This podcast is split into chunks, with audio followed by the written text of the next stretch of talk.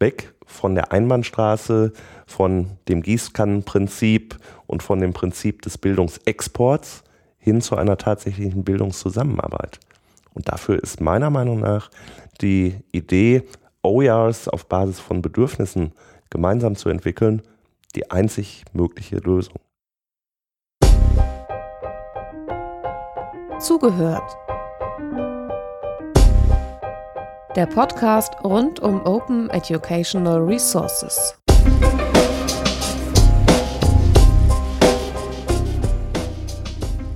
In unserer kleinen Podcast-Reihe zum Thema Open Educational Resources erweitern wir heute den Horizont etwas und sprechen auch über Open Educational Practices und ein Projekt, das Open Educational Ideas heißt.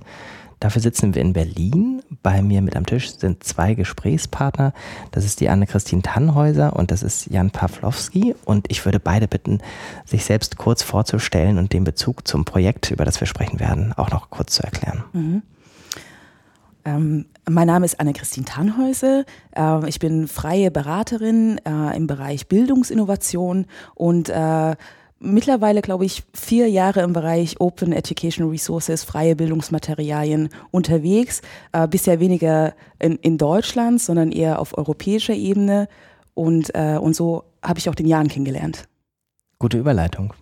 Ja, mein Name ist Jan Pawlowski. Ich bin Professor für Wirtschaftsinformatik an der Hochschule Ruhr-West im Ruhrgebiet. Nebenbei auch noch Forschungsprofessor in Finnland an einer Universität namens Jyväskylä.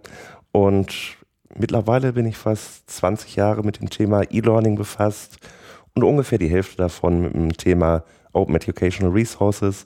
Das heißt, ich bin sehr überzeugt von dem ganzen Ansatz und eben in vielen, vielen EU-Projekten und weltweiten Projekten engagiert. Sprechen wir über ein konkretes Projekt. Open Education Ideas, ist es tatsächlich auch der Name des Projekts? Habe ich noch überlegt gerade, oder ist das so der Slogan? Ja, der, der Name des Projektes, aber auch der Name eines Konzeptes. Vielleicht, um es ganz kurz zu erläutern, was steht dahinter. Die, die Idee kam auf, als wir eigentlich gesehen haben, wie werden Open Educational Resources heutzutage verwendet. Und wir sehen, es gibt eine ganze Menge. Es gibt für jeden Bereich Tausende, Zehntausende von Open Educational Resources, aber sie werden leider nicht so verwendet, wie wir uns das versprochen haben. Ein Grund dafür, den wir in verschiedenen Studien herausgefunden haben, ist einfach, dass Menschen das typische Not Invented Here Syndrom empfinden und halt sagen, wenn ich es nicht selber gemacht habe, kann es nichts Vernünftiges sein. Ganz einfaches ganz einfache Barriere, die wir halt in mehreren Untersuchungen festgestellt haben. Und da war die Idee, setzen wir doch einfach früher an. Überlegen wir mal, wie können wir in dem Prozess, wenn Open Educational Resources entwickelt werden, Menschen die Freiheit geben, sich selbst einzubringen. Und das ist genau dann, wenn man sehr, sehr früh anfängt zu teilen und nicht erst, wenn das Kind schon in den Brunnen gefallen ist, beziehungsweise die Ressource bereits fertig ist. Und so kam eigentlich die Idee auf, zu sagen, wir müssen vorher ansetzen. Und Open Educational Ideas bedeutet, dass wir, wenn man eine Idee für eine Entwicklung eines Kurses hat, für, für die Entwicklung einer Lernressource, bereits dann zu kooperieren und dann gemeinsam Ressourcen weiterzuentwickeln. Aber wir werden sicherlich noch etwas weiter auf die Idee eingehen. Machen wir vielleicht kurz die Rahmendaten zum Anfang. Wer sind wir? Das ist ja ein Team, das nicht nur breiter gestreut ist, sondern auch noch, ich glaube, sehr international aufgestellt ist.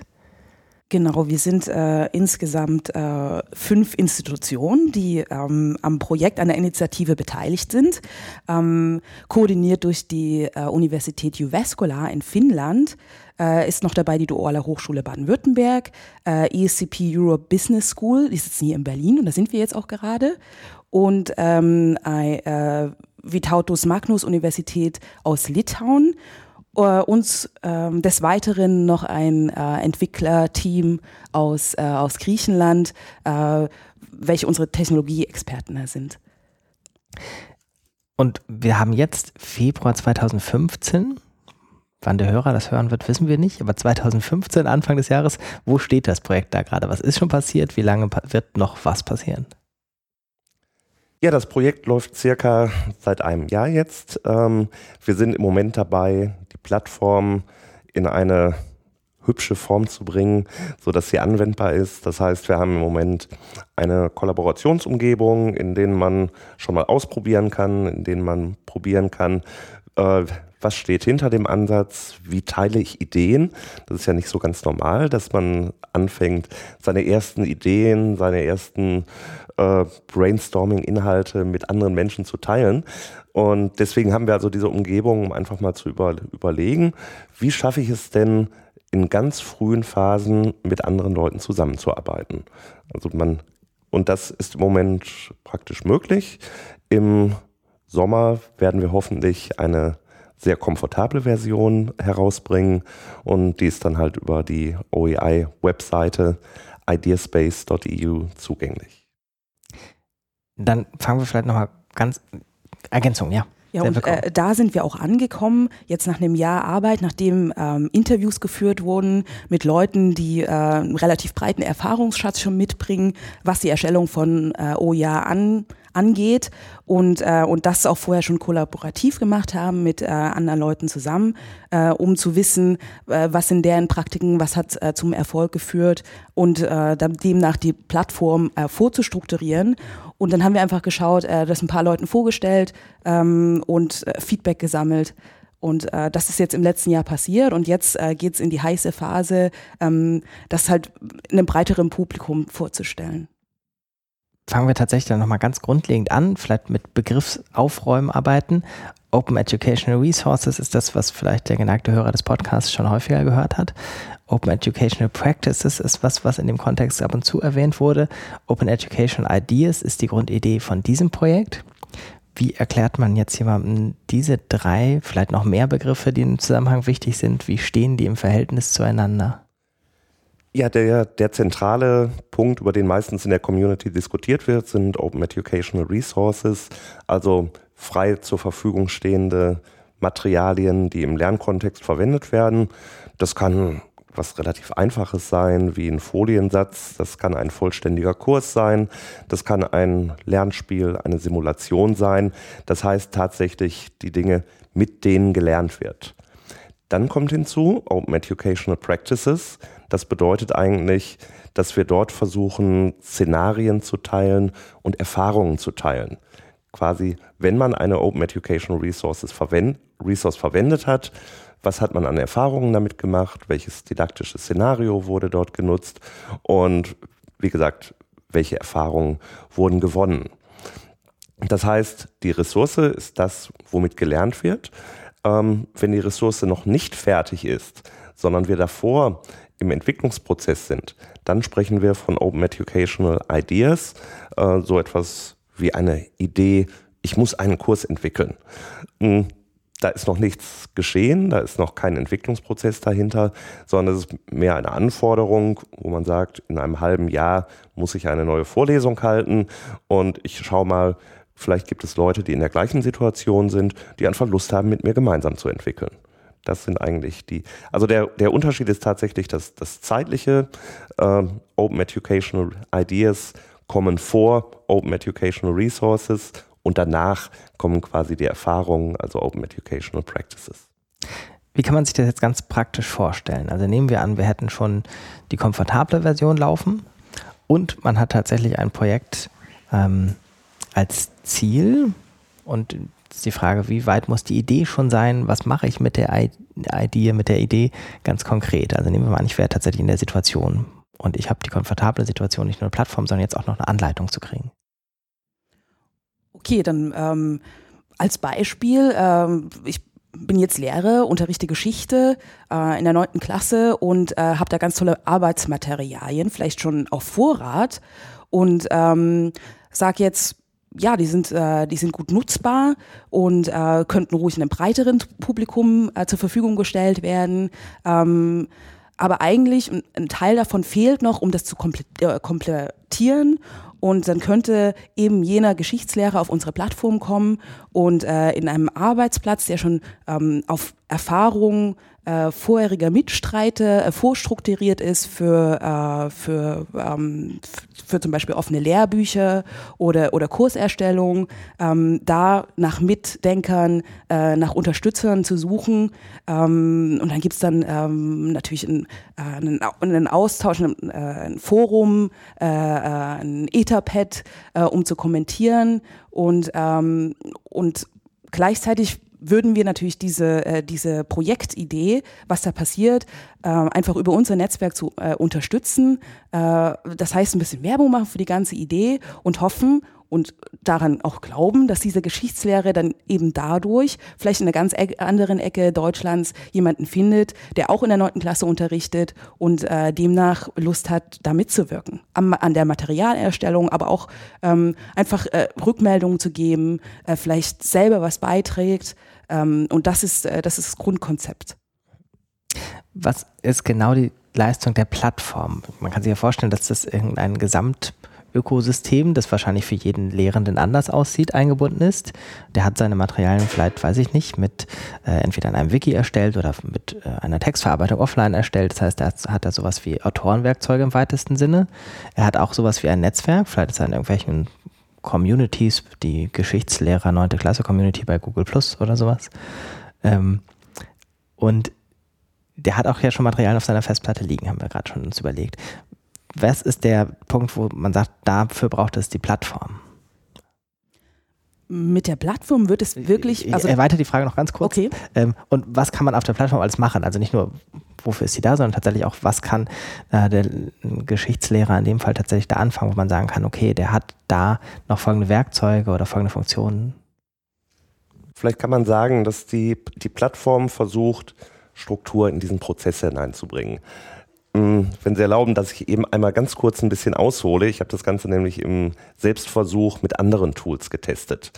Ähm, ich bin aktuell wieder zurück nach Deutschland gekommen, muss eine ganze Menge an neuen Vorlesungen entwickeln und so geht es wahrscheinlich vielen, vielen Dozenten und Professoren. Ähm, ich hatte eine Vorlesung zu entwickeln und habe einfach mal im Selbstversuch beschrieben, ganz zu Anfang, welche Zielsetzungen verfolge ich in der Vorlesung, welche Studenten habe ich, welche Zielgruppe habe ich. Und ich habe das Ganze einfach per LinkedIn, per Facebook und per Twitter in die weite Welt hineingeschickt. Einerseits an meine Kollegen, die, mit denen ich in Facebook oder LinkedIn verbunden bin, andererseits aber in, in Twitter ganz einfach in die weite Welt hinein. Ähm, und dadurch hat sich ein ganz, ganz überraschender Prozess äh, ergeben. Das heißt, ich habe sofort einerseits von Kollegen Feedback bekommen, die gesagt haben, oh, hier sind bestimmte Inhalte, da haben wir bereits Lernmaterialien zu, da haben wir selbst zu unterrichtet oder wir haben interessante didaktische Szenarien, die wir dazu einbringen können. Ich habe auch aus, aus ganz ungewohnt oder unerwarteten Quellen Feedback bekommen. Das heißt, äh, von einigen Beratern, es ging um das Thema Service Management, äh, habe ich Feedback bekommen, ebenfalls wieder Lernmaterialien oder was wird in der Industrie gebraucht das habe ich nicht wirklich erwartet. Ich habe erwartet, dass ich von meinen Freunden und Kollegen Feedback bekomme. Aber dort habe ich tatsächlich von außerhalb Unternehmensfeedback bekommen und das über eben normale Kanäle, die wir alle benutzen tagtäglich. Wenn man allerdings sieht, wie schwierig es dann ist, dieses ganze Feedback wiederum einzusammeln und zu organisieren, das heißt, hier bekomme ich ein, eine Twitter-Message, hier habe ich eine kleine Diskussion auf Facebook laufen, hier bekomme ich Anrufe, E-Mails, dann ist das Ganze sehr, sehr schwer zusammenzufassen.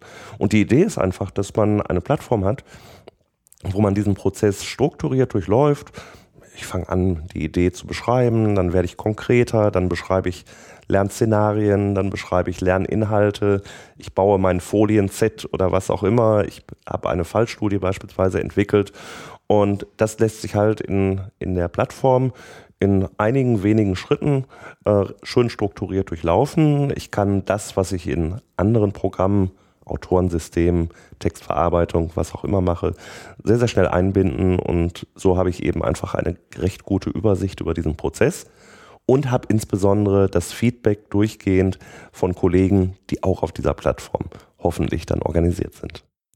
Wie kann das zum Beispiel aussehen, dass der Prozess strukturiert wird auf der Plattform? Also gibt es dann, weiß ich nicht, auch sowas wie einen Zeitplan, den man als Autor bekannt gibt und mehrere Phasen? Es sind eigentlich die typischen Planungsphasen, die man, die man ja immer beim, bei jeder E-Learning oder bei jeder ganz normalen Veranstaltungsentwicklung hat, dass ich, wie gesagt, mit der Ideenfindung beginne, dass ich irgendwann einen Syllabus entwickle, dass ich Lernszenarien entwickle. Und daraus haben wir quasi vier, fünf Phasen gemacht, die jeweils beschrieben werden, wo wir so Kernaussagen haben. Wie gesagt, was ist meine Zielgruppe? Was sind die Kerninhalte? Was sind Kernszenarien, die ich dort verwende.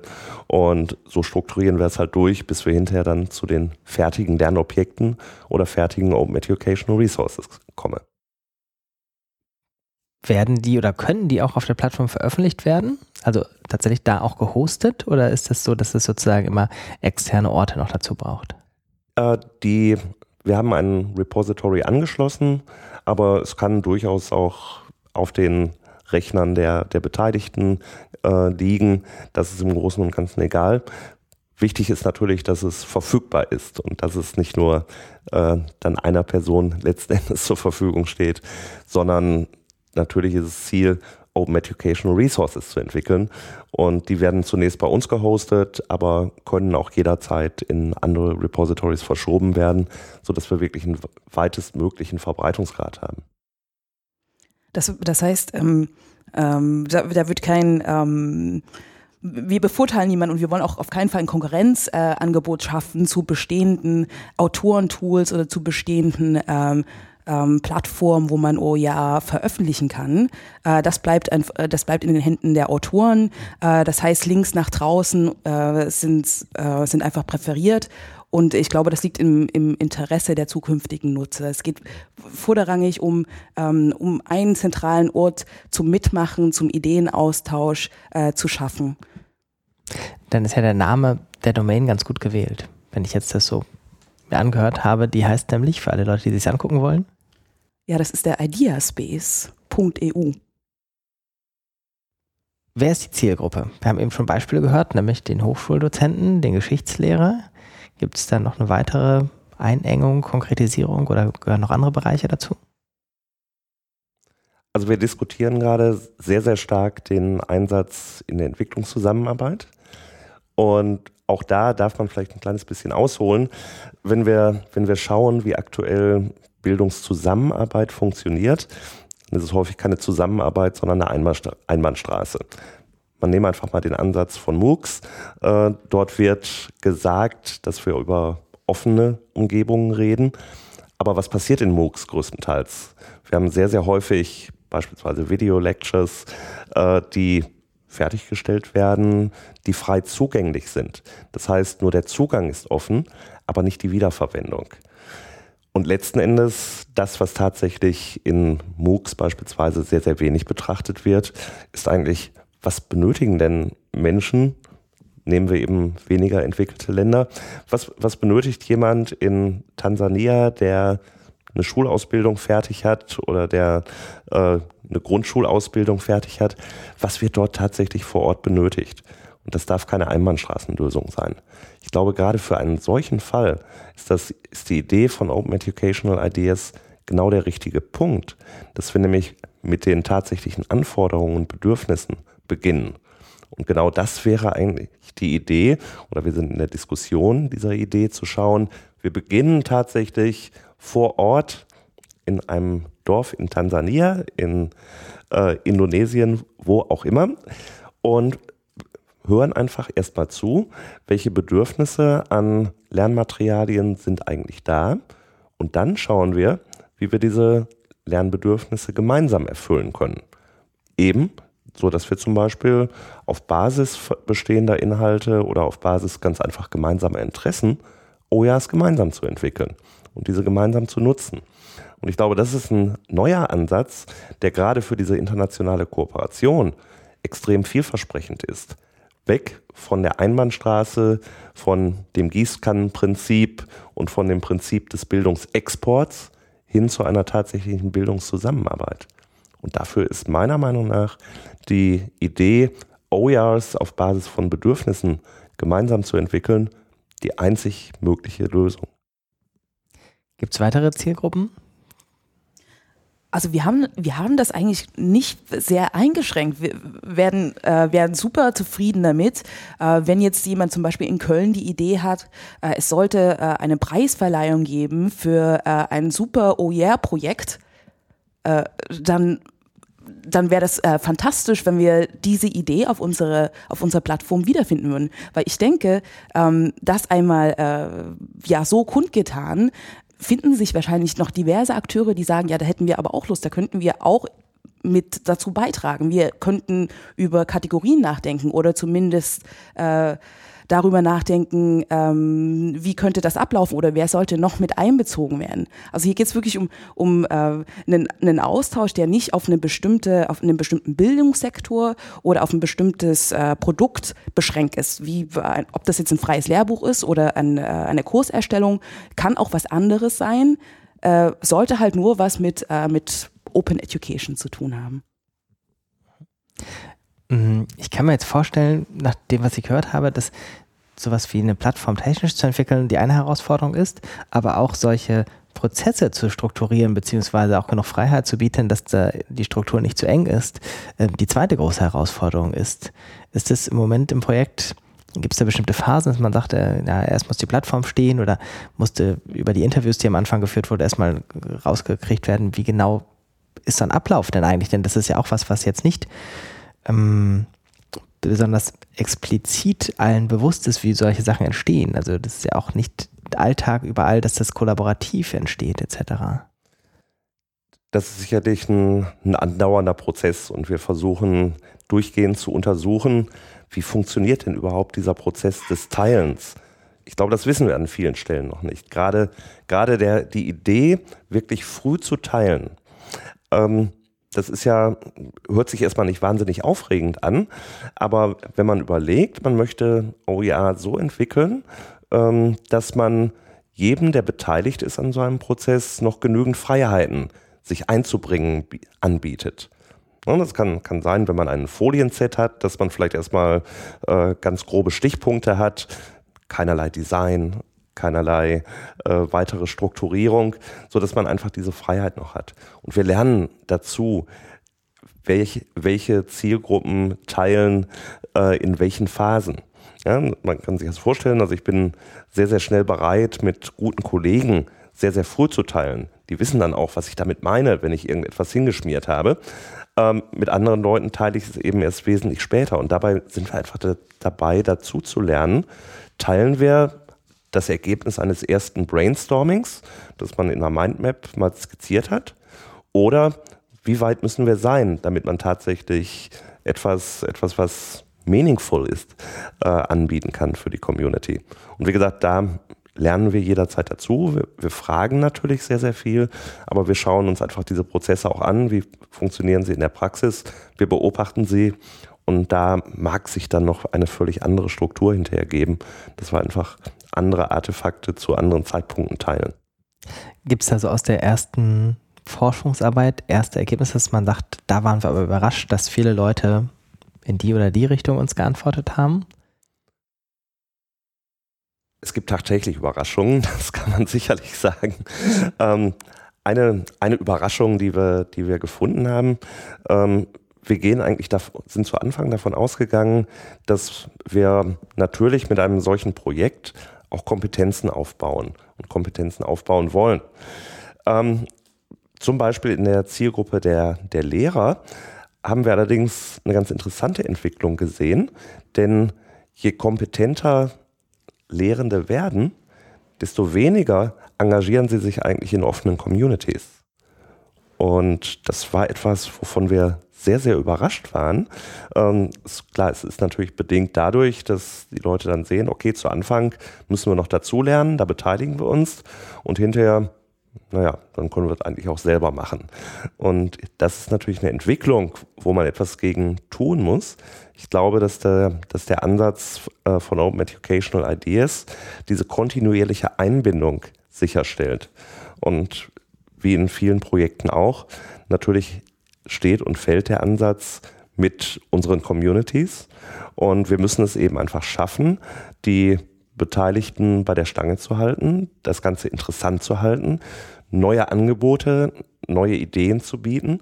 Genau dann schaffen wir es, glaube ich, dass diese Beteiligung durchgehend sichergestellt wird. Aber wie gesagt, wir werden immer wieder davon überrascht, was trotzdem passiert und was wir nicht vorhergesehen haben. Und das macht das Ganze so spannend ich würde gerne noch ein bisschen weiterbauen an der Stelle, also so die Warum-Frage. Natürlich ist es sofort erstmal einleuchten, gerade an guten Beispielen, warum jemand da seine Materialien einstellen oder die Idee einstellen sollte und das gemeinsam entwickelt. Ähm, trotzdem ist das ja was, was im Bildungsbereich nicht der Standard ist, dass man früh teilt, dass man auf Kollaboration, auf Feedback schon im Entstehungsprozess hin orientiert ist. Ähm, neben diesen Versprechungen, dass da das Potenzial einfach für auch bessere Materialien natürlich hintersteht, gibt es da Erfahrungen oder gibt es da Vermutungen in dem Projekt oder darüber hinaus? Hm, zum Beispiel braucht es weitere Anreizsysteme, braucht es ähm, Mechanismen, um zum Beispiel so ein bisschen, ähm, weiß ich nicht, vielleicht gibt es auch oft Angst vor einem Kontrollverlust. Also wenn ich da meine Materialien entwickle, vielleicht irgendwie sagt wer anders, das soll aber ganz anders sein und dann muss ich die Hälfte der Zeit mit dem diskutieren und kann mich nicht meinem Vorhaben widmen oder sowas. Habt ihr dazu was rausgekriegt schon?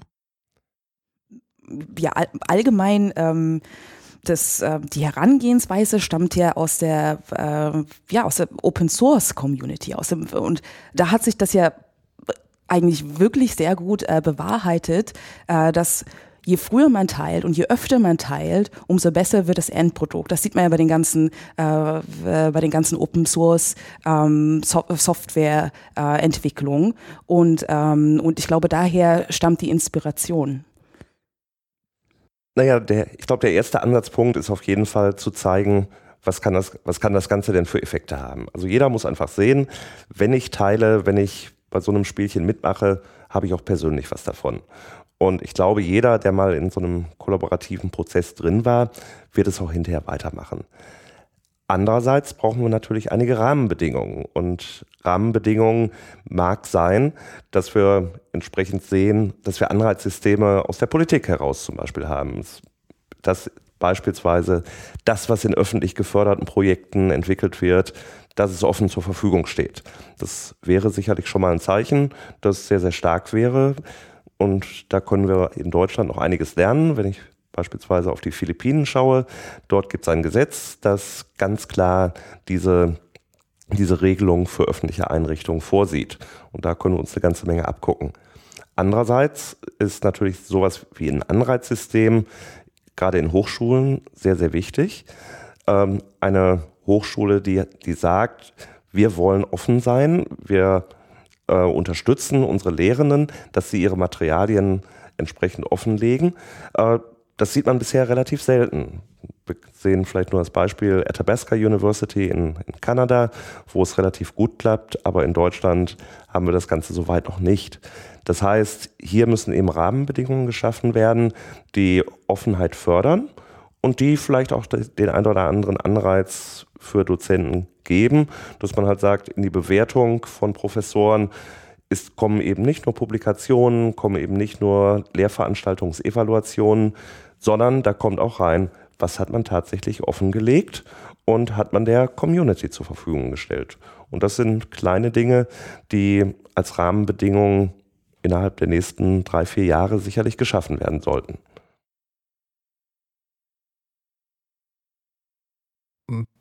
Vielleicht können wir noch so ein bisschen ein paar praktische Sachen, die man sich vielleicht, vielleicht gibt es im Projekt sowas wie ähm, Szenarien, wer da noch was entwickelt. Also ich finde, wir haben ja schon so zwei, drei Beispiele gehört. Das hilft aber sehr auch nochmal, um das mm, mit etwas Fantasie zu füllen, was dann da auf dieser Plattform alles sein kann. Also nehmen wir mal an, die Plattform ist jetzt da, vielleicht in zwei, drei Jahren ist sie auch noch da. Schon etwas Leben drauf. Was gibt es da noch für Projekte neben dem Vorlesungsvorbereitung, neben dem Geschichtslehrer und dem Wettbewerb ähm, zu OER Award, also ähnlich. Also um, um ganz ehrlich zu sein, äh, wäre es fantastisch, wenn wir da eine ganz große Überraschung erleben würden. Weil das sind äh, äh, die, die offenen Kursmaterialien äh, sowie äh, die digitale Lehrbücher waren jetzt die zwei ersten Szenarien, äh, wo wir angefangen haben äh, zu überlegen, wie vorstrukturiert man da einen Arbeitsplatz, so dass Leute gut miteinander online zusammenarbeiten können. Und, äh, Und alles Weitere würde wirklich darauf ankommen, äh, woran arbeiten Leute, die jetzt zur Zeit, welche Ideen, welche Ideen haben die? Ich weiß nicht, Jan, hast du, hast du noch was Konkretes im Sinn, was du dir vorstellst in, in drei Jahren auf unserer Plattform? Ich könnte mir gut vorstellen, dass das alles Mögliche passiert. Also ich, das Ganze heißt ja nicht nur Open Educational Ideas, sondern Open Educational Ideas and Innovations. Ich würde mich wahnsinnig freuen, wenn's, wenn das Ganze auch zu einem, einem Ort der Interaktion und Diskussion wird, wo man einfach mal verrückte und bescheuerte Ideen diskutiert, wo man ganz neue Entwicklungen sich überlegt und sagt, Mensch, wäre wäre das nicht mal eine klasse Idee für, für meine Schulklasse oder wäre das nicht eine coole Idee für neue Kurse an der Uni? Ähm, ich würde mir einfach vorstellen, dass, dass eben auch Innovationen und neue Ideen diskutiert werd, werden, sodass man ein bisschen von dieser, dieser klassischen äh, Kursidee wegkommt, sondern ganz einfach sieht, was können wir Neues machen und was können wir Neues machen, was ich vielleicht nicht alleine schaffe. Und ich meine, diese Situation habe ich, habe ich dauernd. Und ich kann mir also sehr, sehr gut vorstellen, dass die Diskussion eben einfach verbreitert wird, man über Lernszenarien oder Bildungsinnovation spricht. Mhm.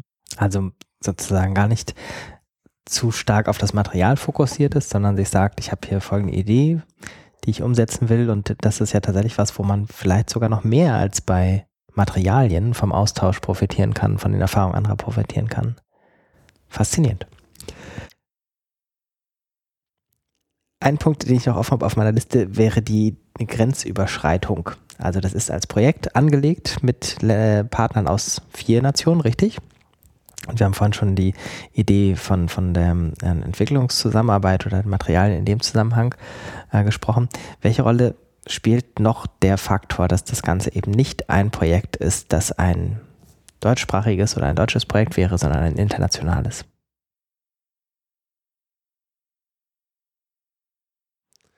Gut, die, die internationale Zusammenarbeit macht, macht das Ganze wirklich, wirklich herausfordernd. Äh, wir haben zum Beispiel die, die Szenarien, wie kann ich denn mit Partnerländern, die nicht englischsprachig sind, äh, Lernressourcen gemeinsam entwickeln. Und wir versuchen da einige Ansätze äh, auszuprobieren und zum Beispiel zu schauen, wie funktioniert es, wenn man Englisch als Bridging Language praktisch verwendet, in der man erstmal die Planung gemeinsam macht, in der man die Kerninhalte spezifiziert, während man dann erst zu einem späteren Zeitpunkt lokale Versionen entwickelt. Ja, das, das heißt, bis ich mein Skelett stehen habe, mache ich es gemeinsam auf Englisch und dann kommt die Lokalisierung und ich entwickle es auf Deutsch, äh, auf Finnisch, auf Griechisch. Ähm, ich denke, das ist ein relativ wichtiger Punkt, wo wir einfach aufpassen müssen, wie halten wir diese Prozesse international und wie schaffen wir es auch, Länder nicht zu benachteiligen. Wenn wir uns nämlich anschauen, was funktioniert in Richtung Bildungsexport und welche Organisationen sind erfolgreich international, dann sind es halt englischsprachige. Und wir müssen eben einfach sehen, dass auch kleinere Sprachen nicht in Vergessenheit geraten. Es gibt ein sehr, sehr schönes Projekt, äh, Lang OER, das sich genau mit dieser Thematik befasst. Wie schaffen wir es eben, die Vielfalt, die sprachliche Vielfalt, die kulturelle Vielfalt zu erhalten? Und ich glaube, da sind unsere Herausforderungen, dass wir einfach auch noch Mechanismen lernen und ausprobieren müssen, wie dieser Prozess funktioniert, dass wir wirklich kulturell divers bleiben, dass wir kleinere Sprachen im Bildungsbereich und in der internationalen Zusammenarbeit nicht einfach platt machen. Und das ist sehr, sehr wichtig. Und deswegen muss so ein Prozess international sein. Ganz davon abgesehen, dass man natürlich einfach geniale Ideen bekommt, die, die einfach vielleicht aus unserem Kontext nicht kommen würden und man dadurch immer wieder herausgefordert wird und, neue Ideen und Chancen bekommt ähm, die Benutzeroberfläche zurzeit äh, äh, gibt es auf Englisch, dann jetzt in den nächsten Wochen in unseren Partnersprachen. Und ähm, aber posten, mitteilen kann man sich in, äh, in natürlich in der jeweiligen Muttersprache. Und äh, das ist das ist auch ganz wichtig. Und ich glaube, ähm, viele Leute sprechen ein, zwei weitere Sprachen. Und ich glaube, das wird sehr sehr spannend zu sehen, wenn man äh, noch Englisch als zweite Sprache spricht, wenn man noch äh, Französisch versteht, äh, was denn da für Ideen sich ansammeln aus einem, aus einem anderen Kontext. Mhm. Vielleicht könnte sozusagen auch Form und Nutzer ähm, da ein bisschen miteinander einhergehen. Man kann sich ja vorstellen, dass das nächste internationale Forschungsprojekt auch dort entwickelt wird. Also das ist ja auch ein Szenario für eine mögliche Anwendung dort. Hm, das fällt mir ein, weil ich eigentlich noch eine weitere Frage habe, nämlich die Erfahrung jetzt mit den Partnern aus vier Ländern. Was lernt man voneinander, vielleicht auch über die eigene Umgebung, zum Beispiel jetzt über die Situation in Deutschland, wenn man eben mit den Menschen aus Griechenland, Finnland und Litauen äh, zusammenarbeitet, was vielleicht man dann für selbstverständlich gehalten hat, was aber ganz gar nicht selbstverständlich ist, sondern eine sehr deutsche Sache, eine sehr griechische Sache, was nicht nur Materialien angeht, sondern zum Beispiel auch sowas wie die Kultur des Teilens, des Zusammenarbeitens etc. Nun, man, man kann mit ganz offensichtlichem anfangen. Äh, wir lernen natürlich äh, sehr, sehr viel über Curricula. Gerade in Deutschland sind wir da ja sehr, sehr vielfältig um es vorsichtig zu sagen. Und gerade wenn es um, um diese Zusammenarbeitsprozesse geht, müssen wir einfach eben auch schauen, passen die Curricula zueinander. Das ist im Hochschulbereich ein bisschen einfacher. Im Schulbereich wird es sehr, sehr komplex. Und dort lernen wir dann eben eine ganze Menge über das Bildungssystem repräsentiert in Curricula, repräsentiert in der Freiheit, was können Lehrer eigentlich selbst gestalten. Äh, da sind wir schon am nächsten Punkt bei, bei Kultur des, des Lehrens und Lernens. Wenn wir uns eben beispielsweise Finnland angucken, dann haben wir dort sehr viele Möglichkeiten, mit Lehrern zusammenzuarbeiten. Die sind relativ frei in dem, was sie an Materialien nutzen, wie sie den Unterricht gestalten. Das heißt, das Kerncurriculum ist sehr, sehr offen gestaltet. Nebenbei ist diese Freiheit der Lehrer sicherlich eine der Erfolgsfaktoren für das finnische Bildungssystem. Aber wenn wir das eben dann mit einem deutschen Lehrer beispielsweise zusammenbringen, dann ist, sind dort die Restriktionen schon viel, viel stärker. Wenn wir nach England schauen, wird es noch weiter reguliert. Das heißt, diese Freiheitsgrade übereinander zu legen und dann auch übereinander zu legen, welche Lernszenarien funktionieren und funktionieren nicht, äh, dann wird es doch schon sehr, sehr interessant. Und ich denke, man sieht eben in so einem Projekt einen kleinen Ausschnitt von dem, was unterschiedlich sein kann, was aber auch eben Gemeinsamkeiten sind. Und interessanterweise finden wir den gemeinsamen Nenner. Wir haben also Zusammenarbeiten in anderen Projekten gesehen zwischen Lehrern aus Griechenland oder aus Schweden, die trotz der unterschiedlichen Curricula ganz problemlos äh, zusammenarbeiten und letzten Endes die, gemeinsam, die gemeinsamen Inhalte, sie wollen gute Lehre machen, äh, doch das Ganze recht einfach macht gucken wir noch einmal auf das, was das Projekt noch bietet. Ich habe gesehen, es gibt einen Blog. Das wäre jetzt die Möglichkeit, zwei Minuten Werbung dafür zu machen. Genau, ähm, wir ähm, teilen Leuten, die auf unsere Webseite kommen, äh, mit, was äh, es denn gegenwärtig für Neuigkeiten gibt.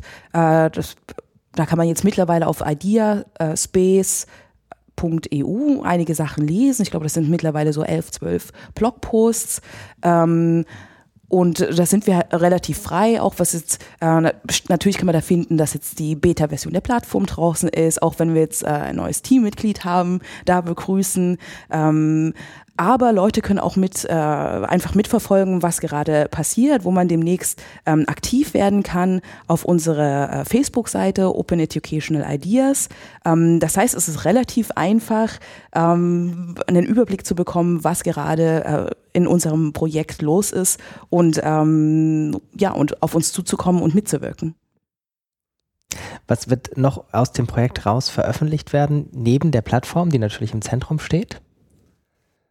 Ein, ein wichtiger Punkt der Veröffentlichung sind natürlich unsere, unsere Erfahrungen, die wir gemacht haben. Wie gesagt, wir lernen immer noch dazu. Wir wollen diesen Prozess des Teilens, des Zusammenarbeitens einfach noch besser verstehen. Und wir versuchen das Ganze auch als, als Best Practices so ein bisschen einzufangen.